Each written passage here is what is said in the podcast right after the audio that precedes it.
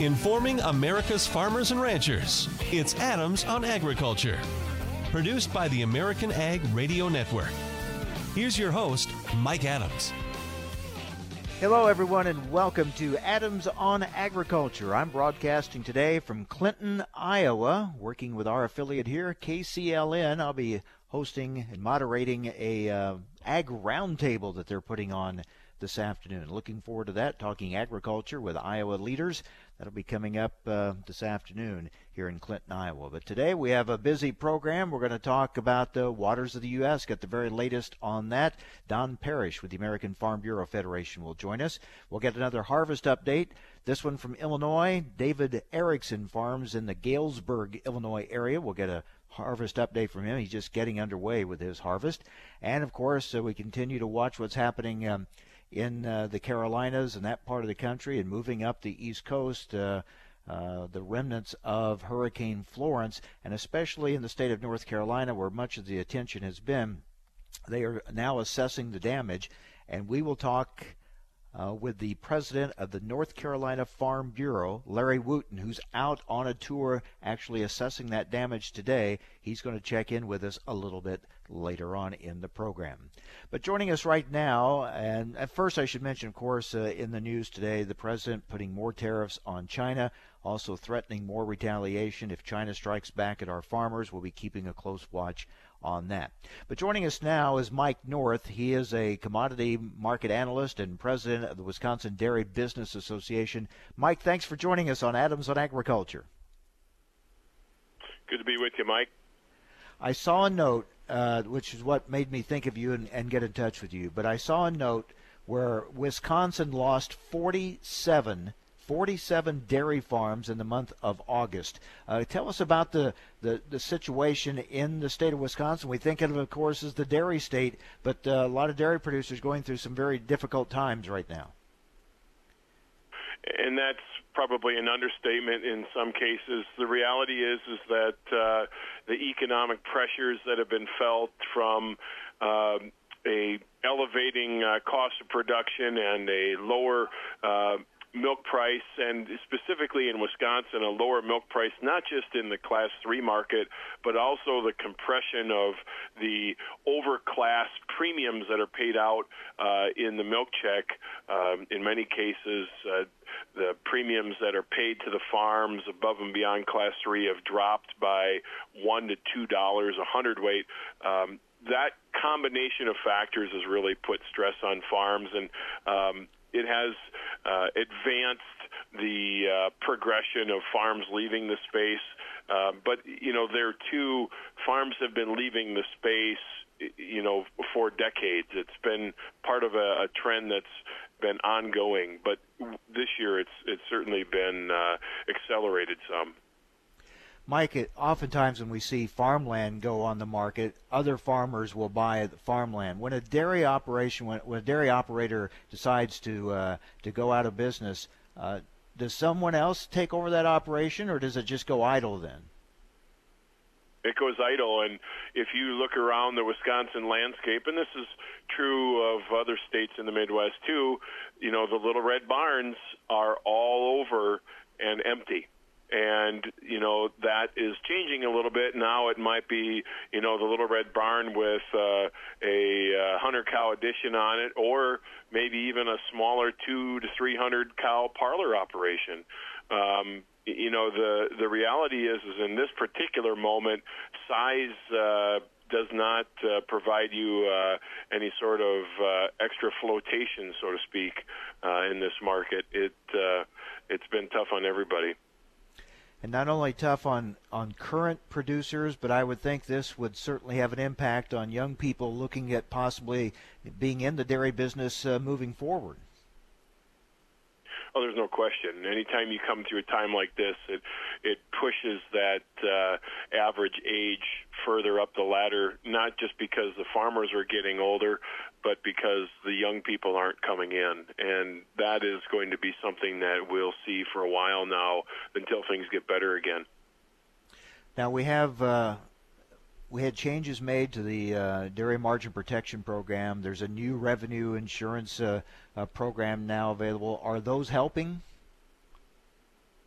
Um, you know, the margin protection program, by some of its alterations, has become a bit more viable. There's no question about that.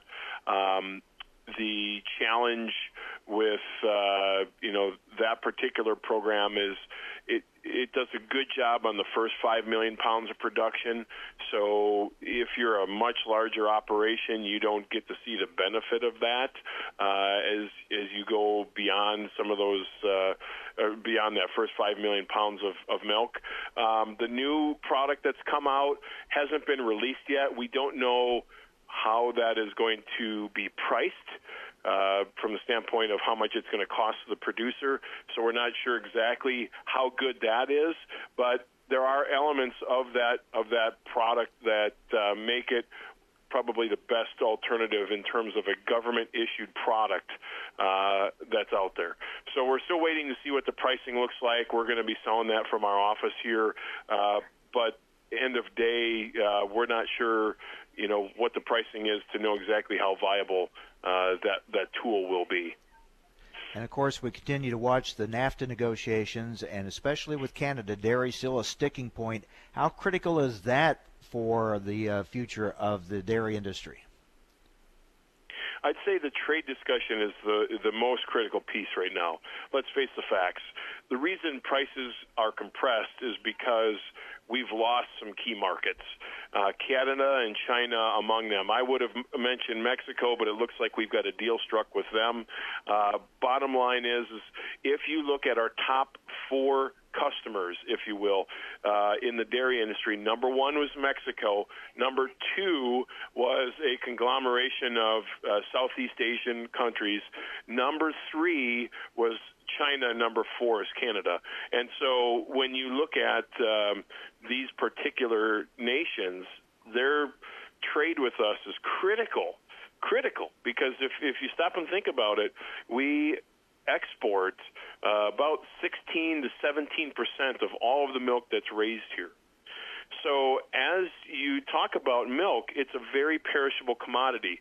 If we start seeing pushback from our top export customers, then that milk works its way backwards into the domestic market and because of the perishability of the product there is no extended shelf life that we can enjoy and just put all of this in storage and wait for a better day.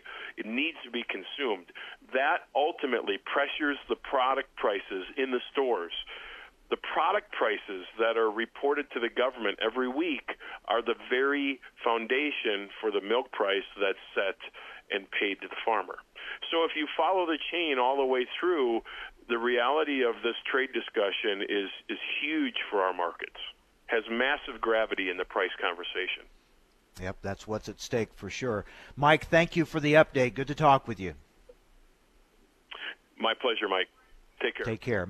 Mike North, um, commodity analyst, also president of the Wisconsin Dairy Business Association, talking about uh, the real uh, issues, the struggles right now, the challenges in the dairy industry. And uh, as we said, in Wisconsin, that state lost 47 dairy farms just in the month of August. All right, coming up next, an update on waters of the U.S. Don Parrish with the American Farm Bureau Federation joins us next on AOA Adams on Agriculture.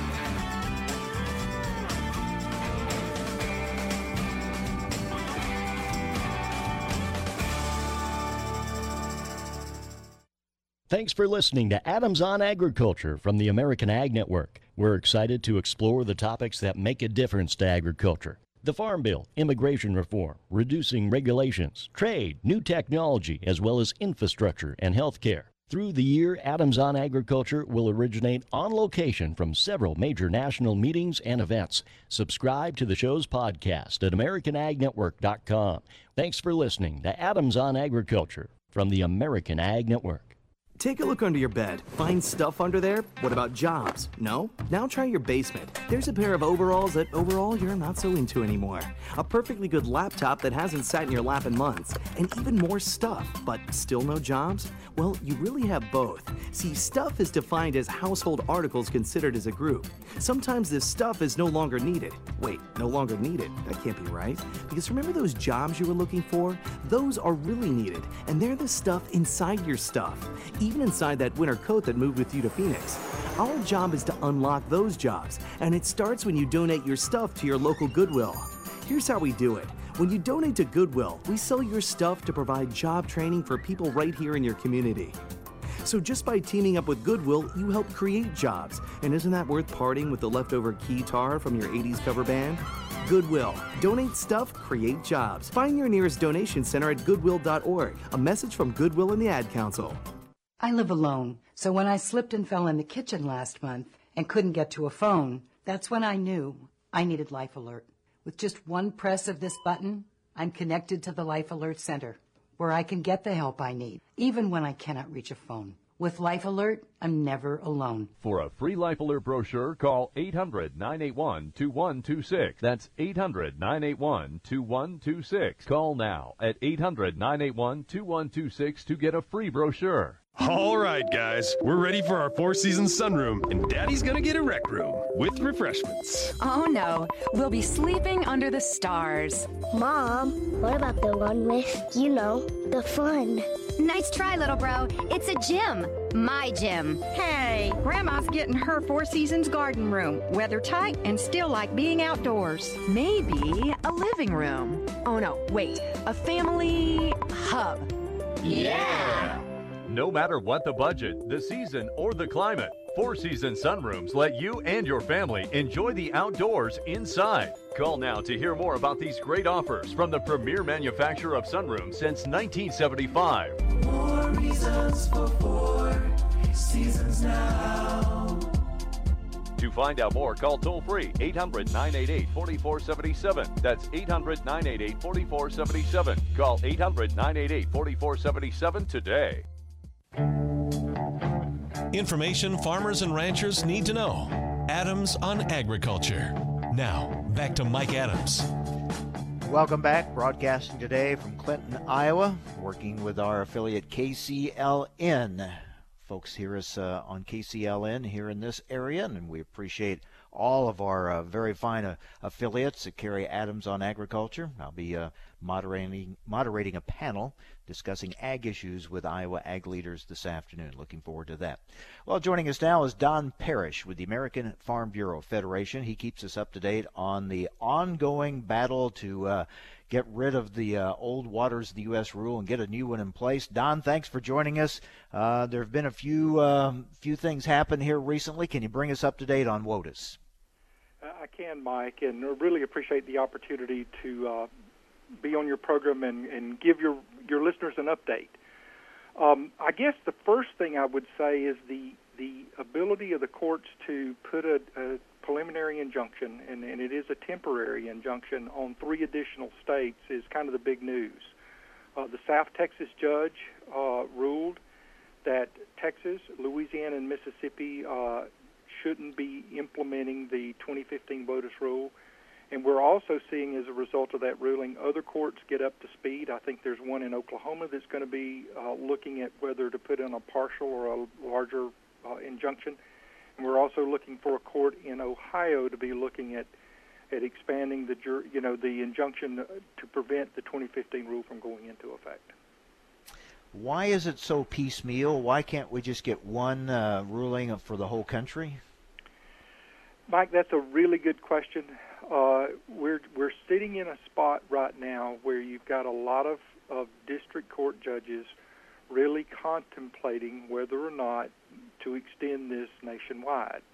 What we know and what we're hoping is that one of these judges before long understands that every court that has looked at this, uh, the merits of the 2015 regulation, has found that it's been illegal and we're hoping that they understand that not only for the states that are directly challenging them, challenging them, some of the attorney generals from those states, but also industries like the American Farm Bureau Federation that have members in every state, and that also have members that operate in states with injunctions and with states without injunctions. Uh, we hope that they understand that this is a huge impact on the economy. But uh, getting a judge to kind of understand, and I think judges understand that, but just having them go to the extent of, of putting a nationwide stay in place is uh, is a fairly large reach and a pretty good lift. And um, you know we're struggling to to make sure that we get a judge to do that. Well, and it's kind of a two-front battle here in that trying to get rid of the old rule, but also get a new rule uh, ready to go to put in its place. Where do we stand with that? Well, I know that for a fact that the administration is working very hard on this. Uh, I've had an opportunity to listen and hear uh, uh, Acting Administrator Wheeler indicate that this is his number one priority: is getting a new rule out. Uh, they are working very diligently to do that. Uh, I know a number of people have visited with the Office of Management and Budget who manage the inter- interagency review process, and we're hopeful that they are very near either to repeal this rule or to put out a new rule that would replace this 2015 rule very soon. I remember you and I talking right after the election uh, because that was one of the things uh, President Trump or you know, then candidate Trump had talked about during the campaign that this would be one of the things he would do, get rid of WOTUS. And you cautioned us all at that time that this would be a process and perhaps a lengthy process, and that is certainly uh, we're seeing that come true. We are, and we're seeing a lot of moving parts. Uh, we're very hopeful that that that we see this rule go away very quickly. Uh, we've had a number of people, a number of farmers that are either seeking permits or in the process of doing projects that are going to require permits go into some of these some of these states and some of these Corps districts that are going to have to apply the 2015 rule.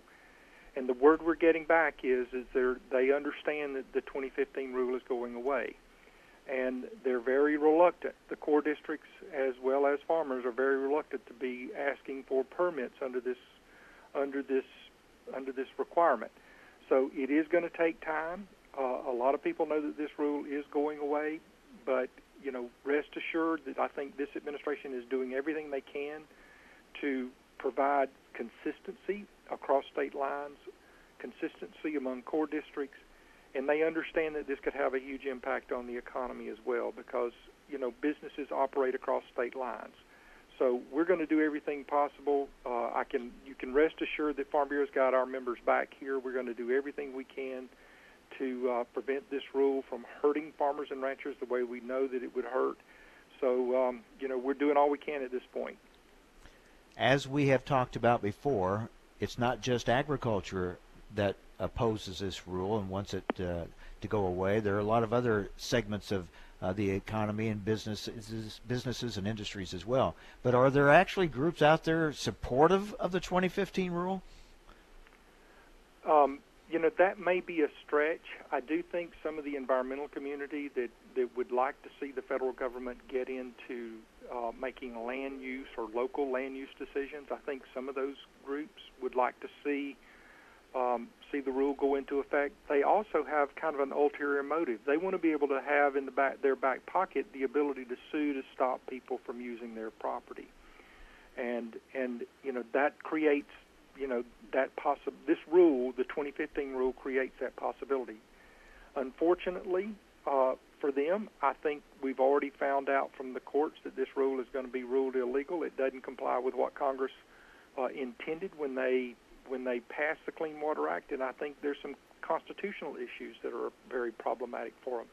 So I think everybody recognizes it's going away, even though some people uh, in that area would would really like to see it remain in place. We're talking with Don Parrish with the American Farm Bureau Federation and looking at the uh, the situation with waters of the U.S., the 2015 rule, and the, all the court rulings that are going on and efforts to replace it. Don, is there any kind of timetable on this, or do you just we seem to just get these random uh, court decisions, uh, rulings by judges in different parts of the country. So, I mean, do you know that those are coming, or do they just kind of pop up uh, according to the uh, the schedule of, of that particular judge in that court? Well, we know that that there are uh, there ongoing litigation, and we know that those, you know, in the case of the, you know, a, a new case that is getting started or re- getting uh, an old case that is getting started up anew in Oklahoma, as well as the case in Ohio that involves uh, Tennessee, Ohio, and, and Michigan. We know that they they file for injunctions, and we know that they file for injunctions that extend beyond the states that, that they're in. So uh, it's really on the judge's time as to when he rules. Uh, there are there are briefs and arguments that are sometimes made in those cases. So it takes time to kind of walk through all of the process that the court requires, but we're very hopeful that we're going to see some additional uh, injunctions put on the 2015 rule, and we're going to, and we're also hope, hopeful that this administration, you know, gets its work done and gets a new rule re- proposed and then the old one repealed. I know this is something you can't cannot give a definitive answer to, but let's hypothetically, if things moved along, best case scenario, how quickly could this play out that we'd be rid of the 2015 rule and have a new one in place? Holy cow, that is a hard uh, a hard speculation. I, I I feel more comfortable in talking about kind of a short term goal. Is that I would hope very soon, you know, and very soon in in regulatory speak is probably in the next two to three months. We're going to see a proposal to to replace the 2015 WOTUS rule. We're going to see a new proposal to comment on, and I have an idea that it's probably going to take most of next year for that process to play out. While that process is playing out, I do expect probably sometime right around the end of the year or the first of next year, uh, EPA move to withdraw the 2015 rule. And if they can make those two things happen, uh, you know, within the regulatory process, um, you know, we will we will have started a process to obviously get rid of the 2015 rule, but yet put a new rule in place sometime in 2019. I think back to the uh, last election. This was one of the top issues farmers had going into that election, and uh, you know, President Trump, one of the things he campaigned on was getting rid of the waters of the U.S. rule. Uh, and so here we are still discussing it now. It's it's been somewhat overshadowed by some of the other news, like uh, trade issues and things like that. But that does not make it any less important. It's still a critical issue. Yes, it is, and and there's a lot of times that our elected officials they're they're they're well-meaning and they're they're you know we have to have their support for these types of things, but but the administrative process is is very intricate. It's very detailed and and I think most people think that they can just make rules go away, but we do have to go through a process mm-hmm. uh, to both put them into place and to repeal them when when we we think you know that they're wrong, uh, other than you know a court finding right. them unlawful.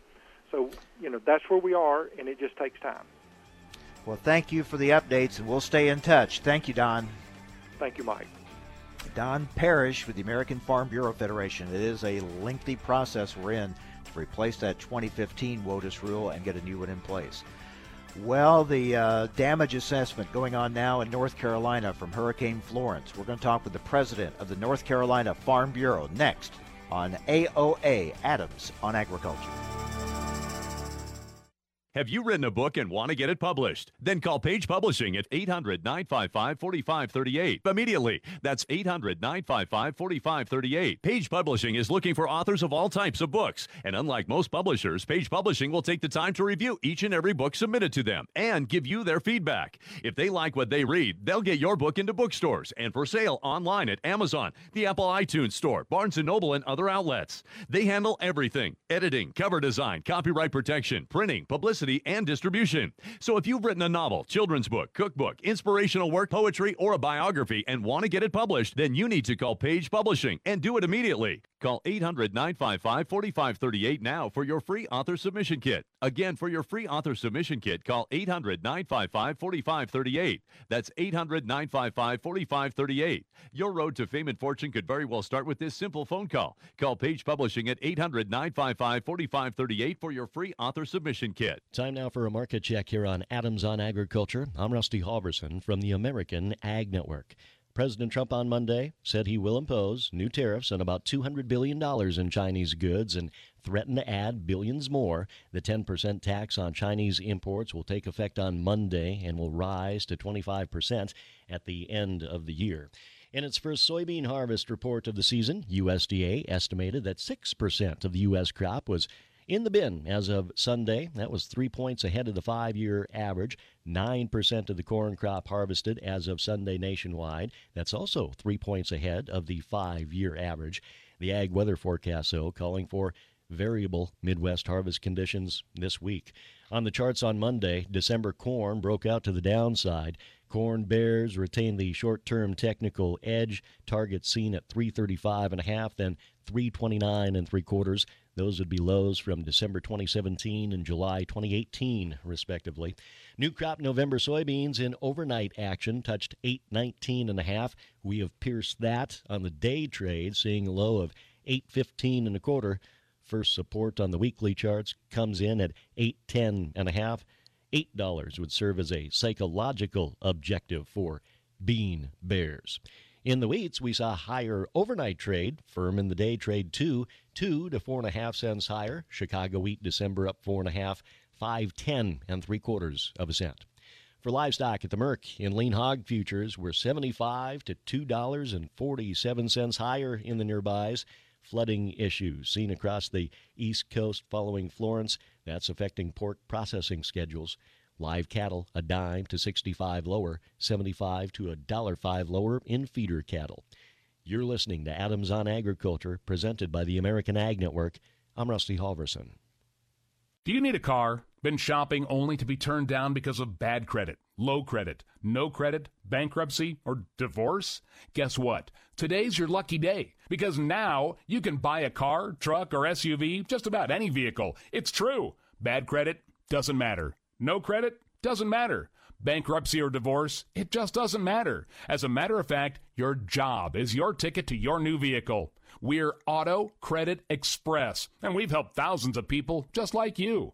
Antonio H. told us, great company, got me connected, and the day I went in, I drove off in the car I wanted. 100% worth your time. Need a car? Get started now and drive off as early as today. Just go to 11ignoremyscore.com right now. That's www.11ignoremyscore.com. Auto financing the easy way. 11ignoremyscore.com. Get started today. Auto financing the easy way. Information America's farmers and ranchers need to know. Adams on Agriculture. Now, back to Mike Adams.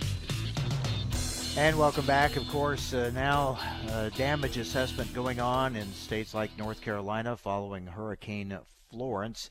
And uh, we hope to hear from Larry Wooten, president of the North Carolina Farm Bureau.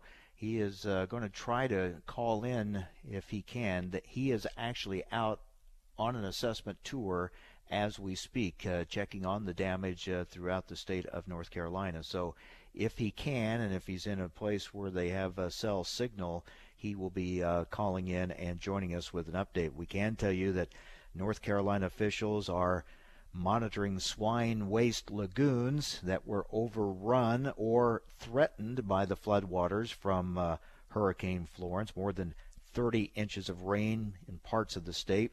Rivers continue to overflow there, and environmental and uh, uh, other officials are warning that the bacteria-filled waste from those lagoons could contaminate water supply. But the local pork groups, though, are saying that the risks, the safety risks, are are uh, overstated, and uh, we'll be keeping an eye on that situation. Um, the North Carolina Pork Council says four lagoons had been flooded, and that one breach uh, mentioned was on a small farm where an on-site inspection showed that solids remained in the lagoon. So they are keeping a close watch on that situation in North Carolina. Uh, environmentalists uh, also working to survey the damage, and a number of groups there keeping an eye on that situation. Uh, pork producers in North Carolina uh, were better prepared uh, for this storm than they have been for some in the past. Uh, but they still remain in the, uh, the state's floodplain, so they are at risk in a situation like this. But certainly, a lot of steps were taken to prevent any spills or other problems, and they did as much as they could do ahead of time. Now it'll be they'll be assessing to see just how successful they were in containing any uh, potential spills or problem areas. Of course, a lot of other damage done with crops and, and infrastructure. And so, as we look at it from an agricultural standpoint, it's going to take a while for them to uh, fully assess the situation, get a handle on it. And uh, of course, anytime you have a major uh, disaster like this, uh, the recovery is going to be a long one. And uh, again, our thoughts and prayers with all the folks in North Carolina, and we'll be, as we've go forward, we'll try to keep you updated on the assessment situation and the recovery efforts in the state of North Carolina. Again, we hope to hear from the president of the North Carolina Farm Bureau, Larry Wooten, but uh, we know he's out on one of those assessment tours right now and may not be able to join us again, depending on his uh, situation, where he's at, and uh, the also the availability of a of a cell phone signal. Meanwhile, I also want to mention what's going on with the Farm Bill, and that doesn't seem to be too much as far as in the way of progress. Uh, things seem to be uh, really at an impasse right now. And Senate Ag Committee Chair Pat Roberts and Ranking Member Debbie Stabenow uh, telling reporters that they haven't had any major breakthroughs as they head into uh, the crucial period for trying to get this done by the end of the month. The so called Big Four, and that's Robert Stabenow on the Senate side and Conaway and Peterson on the House side, uh, still haven't worked out if they will be able to meet in person this week or not. House Ag Committee Chair Conaway is in Washington, even though the House is off this week, but it's not uh, known at this time if all four will be able to uh, uh, get together and work on it or not this week. Now, the current law expires at the end of the month, but we have uh, been saying repeatedly that that's not a hard deadline. Of course, the end of the year is more of the hard deadline. So um, we'll see. I think a lot of people, about everyone wanted to see it done this month, but uh, that just may not be a reality at this point. Of course, even uh, the president, who's been weighing in on this, uh, would I'm sure like to see it done before the November elections. Uh, but he's also pushing to to get the worker requirements in the SNAP program, and that continues to be a huge issue. Stabenow, Senator Stabenow, suggesting that there's still little agreement on uh, the uh, big issues such as SNAP. Uh, said there's also just very different views on how farm programs should look, how conservation programs should look, how food assistance programs should look, how energy programs should look, and there's just a lot of big differences. But she says they have not stopped working. So after all this time and after all this discussion, they really are right back where they started from and they've not had many uh, breakthroughs on this key on these key issues. Chairman Roberts said while progress has been made on the commodity and conservation titles, the real big issue continues to be SNAP. And he said, to date at least, I've not been ingenious enough to come up with something that will work. But as this draws down to this final week, we've got to come to some agreement. So Wow, that agreement still seems to be uh, very, very elusive. On the trade front, uh, the president last night putting tariffs on an additional $200 billion worth of Chinese goods, and that just ramps up the uh, the trade dispute between the two countries. The U.S. will impose a 10% duty on the goods starting September 24th, and then raise the rate to 25% January 1st. The president also said that if China takes retaliatory action against our farmers or other industries, we will immediately pursue phase three, which would be tariffs on approximately $267 billion of additional imports. That's according to a statement made by the president. And the administration now has issued tariffs on more than $250 billion in Chinese goods overall. Another 267 billion would cover pretty much all Chinese exports to the U.S. Now, Beijing has said they will retaliate by imposing tariffs on an additional $60 billion worth of US, U.S. exports and would target more than 5,200 types of goods like honey and liquefied natural gas. That would bring that total to 113 billion. So I mean, the numbers are getting staggering as this goes back and forth, and this is what happens when you get into these situations. They tend to escalate uh, as you go along, neither side wanting to look like they are backing down. Now, National Economic Council Director Larry Kudlow said yesterday that the president has been unhappy with previous rounds of trade talks with China, but that U.S. officials are still ready to, to talk as long as he says it's going to be a serious discussion. And um, the president did leave the door open to talks with the Chinese president, hoping to resolve the uh, the issue. But however, this latest round uh, would seem to make that uh, less likely, at least in the immediate future. And uh, Politico reporting that uh, um, China will probably cancel its plans to send uh, the Chinese president's top economic advisor to Washington because of this latest tariff action. Now, officially, China has vowed to take countermeasures without specifying what it will do next, and uh, the U.S. Um, continues to put on these uh, tariffs, and the uh, China Commerce Ministry says uh, it is hoping that the U.S. will recognize the possible negative consequences of such actions and take convincing means to correct them in a timely manner. But that, uh, wow, right now it seems like it's getting worse rather than better. Now, also on the trade front, we're keeping an eye on NAFTA. What's going on there? Canadian Foreign Minister Freeland returns to Washington this week to resume uh, talks over a new NAFTA deal. Meanwhile, the uh, representatives of U.S. Ag and Mexico are looking over the details of that bilateral deal that could re- potentially replace NAFTA if uh, the Canada deal falls through, if they can't get Canada back in. So, uh, you know, Mexico and the U.S. continuing to push on that to get that deal done, and in hopes that that brings Canada into the pact. But so far, it hasn't happened yet, even though there's still talks going on. And dairy, as we said earlier, dairy continues to be a huge sticking point in getting Canada into back into the NAFTA agreement. So that's where we stand on those issues. I mean, it seems like we've been talking about this for some time now, and we have been, and um, it seems like it's maybe one step forward and two back on a lot of these issues. So it, it is indeed frustrating that uh, we've not been able to have any breakthroughs yet, but we will uh, will keep you updated as the talks continue. All right, so evidently we're not going to be able to check in with Larry Wooten uh, with the uh, North Carolina Farm Bureau. We'll keep trying with him and maybe get him on another day this week as they gather more information in that state uh, hurricane damage from Florence and uh, We'll try to get him on at some point this week uh, when his schedule will allow. Well, harvest continues. I mean, while they're assessing uh, flooding and uh, all the hurricane damage there in North Carolina and states along the East Coast, here in the Midwest, uh, the harvest weather continues to be very good.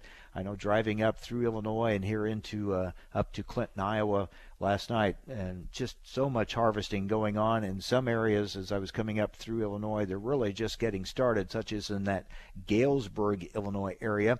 Uh, they're just really getting into the fields there, and we're going to talk with an Illinois farmer in that area, David Erickson, past vice president of the Illinois Farm Bureau. He's going to be joining us next to give us an update uh, on uh, the harvest progress on his farm and in his area. I talked with David yesterday. He said they were just getting started yesterday, so we'll see how much they got done yesterday and what they're able to get going today, and uh, some of those early results coming in from uh, the state of Illinois and around the country as Harvest uh, 18 rolls on. All right, so stay with us. We'll get that harvest update coming up next. And just wanted to make uh, also a note coming up tomorrow. Uh, we're going to talk with the new CEO of the National Corn Growers Association. They have named Jon Doggett as the new CEO of National Corn, and we'll be having him on with us tomorrow. But we're going to talk corn harvest as well as bean harvest coming up next on AOA Adams on Agriculture, broadcasting today from Clinton, Iowa. Stay with us.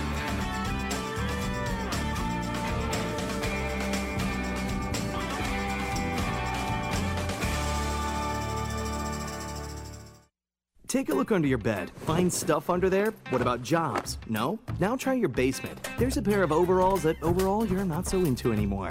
A perfectly good laptop that hasn't sat in your lap in months. And even more stuff, but still no jobs? Well, you really have both. See, stuff is defined as household articles considered as a group. Sometimes this stuff is no longer needed. Wait, no longer needed? That can't be right. Because remember those jobs you were looking for? Those are really needed, and they're the stuff inside your stuff. Even inside that winter coat that moved with you to Phoenix. Our job is to unlock those jobs, and it starts when you donate your stuff to your local Goodwill. Here's how we do it. When you donate to Goodwill, we sell your stuff to provide job training for people right here in your community. So just by teaming up with Goodwill, you help create jobs. And isn't that worth parting with the leftover keytar from your 80s cover band? Goodwill. Donate stuff, create jobs. Find your nearest donation center at goodwill.org. A message from Goodwill and the Ad Council. Have you written a book and want to get it published? Then call Page Publishing at 800 955 4538 immediately. That's 800 955 4538. Page Publishing is looking for authors of all types of books. And unlike most publishers, Page Publishing will take the time to review each give you their feedback. If they like what they read, they'll get your book into bookstores and for sale online at Amazon, the Apple iTunes Store, Barnes & Noble, and other outlets. They handle everything, editing, cover design, copyright protection, printing, publicity, and distribution. So if you've written a novel, children's book, cookbook, inspirational work, poetry, or a biography and want to get it published, then you need to call Page Publishing and do it immediately. Call 800 955 4538 now for your free author submission kit. Again, for your free author submission kit, call 800 955 4538. That's 800 955 4538. Your road to fame and fortune could very well start with this simple phone call. Call Page Publishing at 800 955 4538 for your free author submission kit. Reason number 12 why you should own a ThermoSpas hot tub? They require no attachment to your home's plumbing. Thanks to the ThermoSpas unique built-in thermofiltration system that filters the water an incredible 144 times a day, you simply fill it with a garden hose and your water stays crystal clear with very little maintenance. Call to receive a free DVD and brochure and find out how you can own a ThermoSpas hot tub for only a few dollars a day. Right now, they're offering 0% APR financing with approved credit and a $1,000 savings coupon, including free delivery, free chemicals, and a cash discount.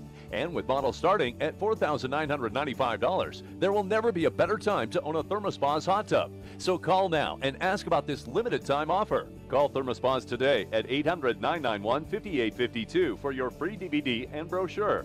That's 800 991 5852. ThermoSpas, hot tubs designed to improve your life. Call 800 991 5852 today to take advantage of 0% APR financing.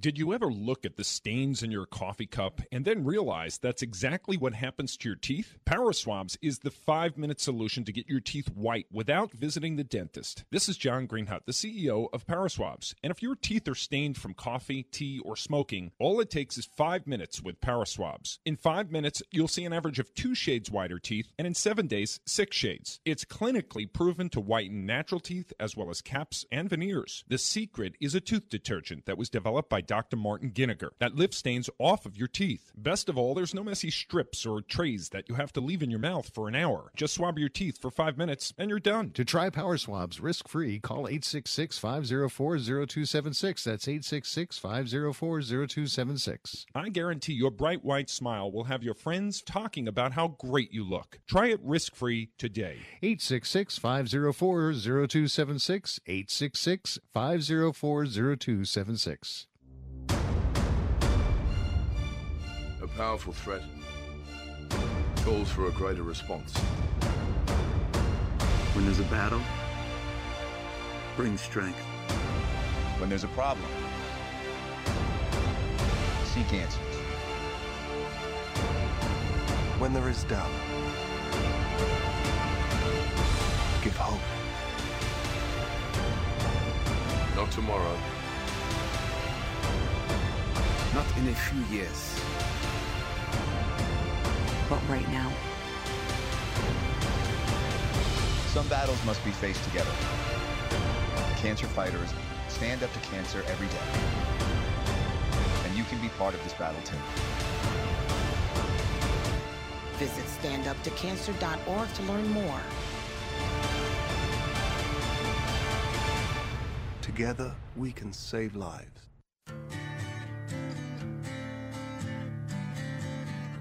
Information America's farmers and ranchers need to know. Adams on Agriculture. Now back to Mike Adams. Harvest 18 rolls on. Some areas are just really getting started, such, around, such as the case around Galesburg, Illinois. David Erickson joins us now. David, I drove through your area yesterday and saw that the uh, farmers were just getting started. You tell me you got started yesterday, is that right? That's right, Mike. Uh, we got started yesterday. I think there are a few people that started um, all late last week to start uh, just a little bit, and um, you know some early soybeans coming out, and some um, you know I don't know 105 to 10 day corn I suppose coming out. Well, how much did you get done yesterday? Did you get get a good start? Uh, we did about 90 acres yesterday, um, so we got a nice start, and um, everything worked. Knock on wood. so uh, that's all good. We're looking, we're having a good start to our second day here.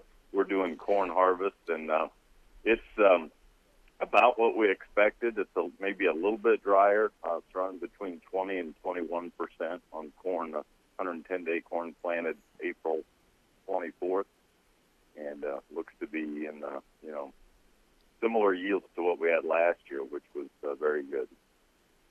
So about what range on yields? Um, the stuff that we did yesterday and today, it, it appears to be in the range of uh, 230 to 240.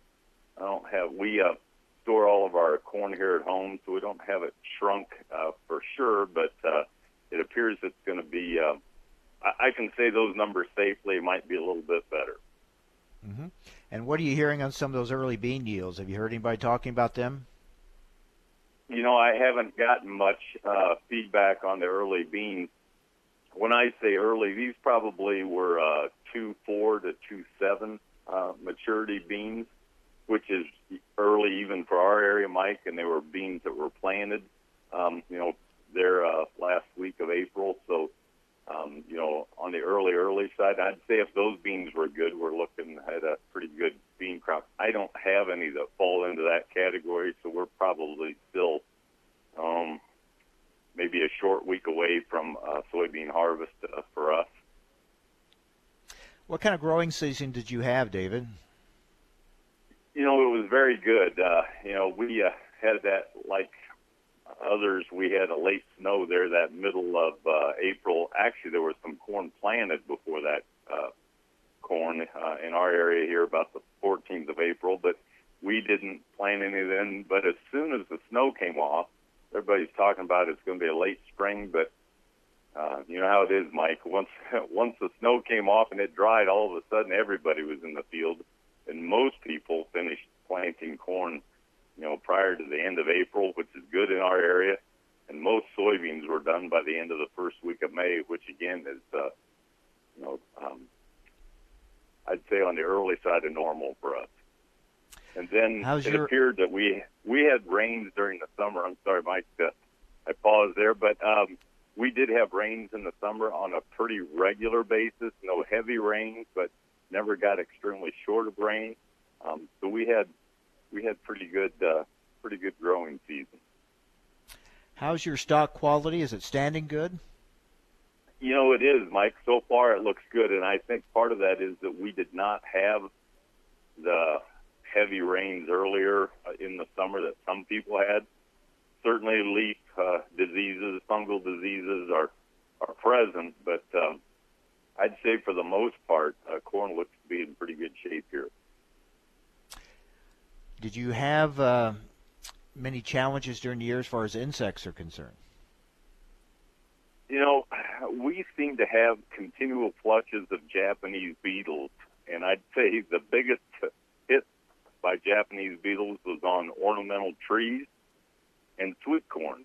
Um, some people, uh, you know, their small sweet corn patch or part of their sweet corn uh, patch uh, was nearly decimated by Japanese beetles. Um, but for the most part, I think field corn was saved from that. Um, soybeans, not a lot of insect pressure, but plenty of uh, variety of insects. But I think overall, pretty healthy uh, on both crops. What's the the forecast look like for you? There's talk of rain coming in uh, to Illinois this week. Uh, what what's in your forecast? Yeah, we're we've got a chance of rain starting uh, later today, but I think uh, the bulk of that rain is going to going to be north of us. Um, we're about um, what 45 minutes southeast of the Quad Cities. It appears that uh, that rain is going to get to the Quad Cities this afternoon, and we may get some tonight. Uh, it looks like maybe tonight might be our best chance, but uh, no large amounts. They're talking about maybe three quarters to an to an inch, maybe at the most, in our area over the next uh, three days. So, all in all, not bad.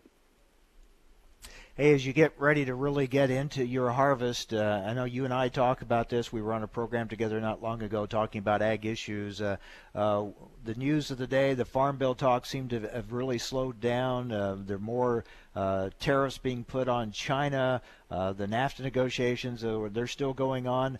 how concerned are you about all these things impacting your farm and your your income as you get ready to go to harvest?